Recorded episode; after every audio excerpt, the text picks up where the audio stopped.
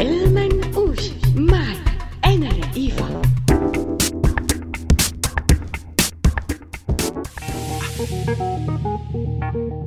مرحبا مين من السوريين ما بيعرف مقولة الحيطان إلها أذان؟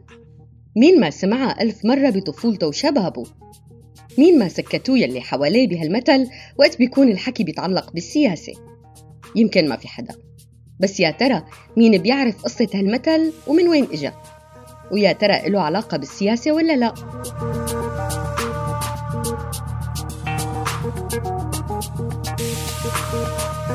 رغم أنه هالمثل منتشر كتير بين السوريين والعرب بشكل عام بحكم الظروف السياسية يلي عاشوها على مدى سنين طويلة بس بالحقيقة أصل هالمثل مو عربي أصله بيرجع لبريطانيا وبالتحديد لأيام الملكة كاترين يلي حكمت بريطانيا من 1509 ل 1533 والمقولة حكاها واحد من الوزراء مرة من المرات لأنه الملكة كاترين كانت حاطة بحيطان القصر أجهزة تنصت.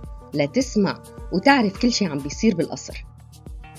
أجهزة التصنت يلي حطتها الملكة ووزعتها بكل القصر بالغرف والقاعات والمطابخ. كان بهمها من خلالها تعرف مو بس شو عم بيحكوا الأمراء من الأسرة الحاكمة حتى شو عم بيحكوا الخدم والعوام.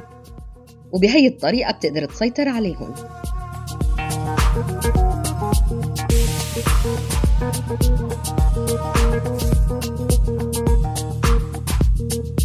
هالشي خلى الوزير أنيد بلايتون يقول إنه الحيطان إلها أذان.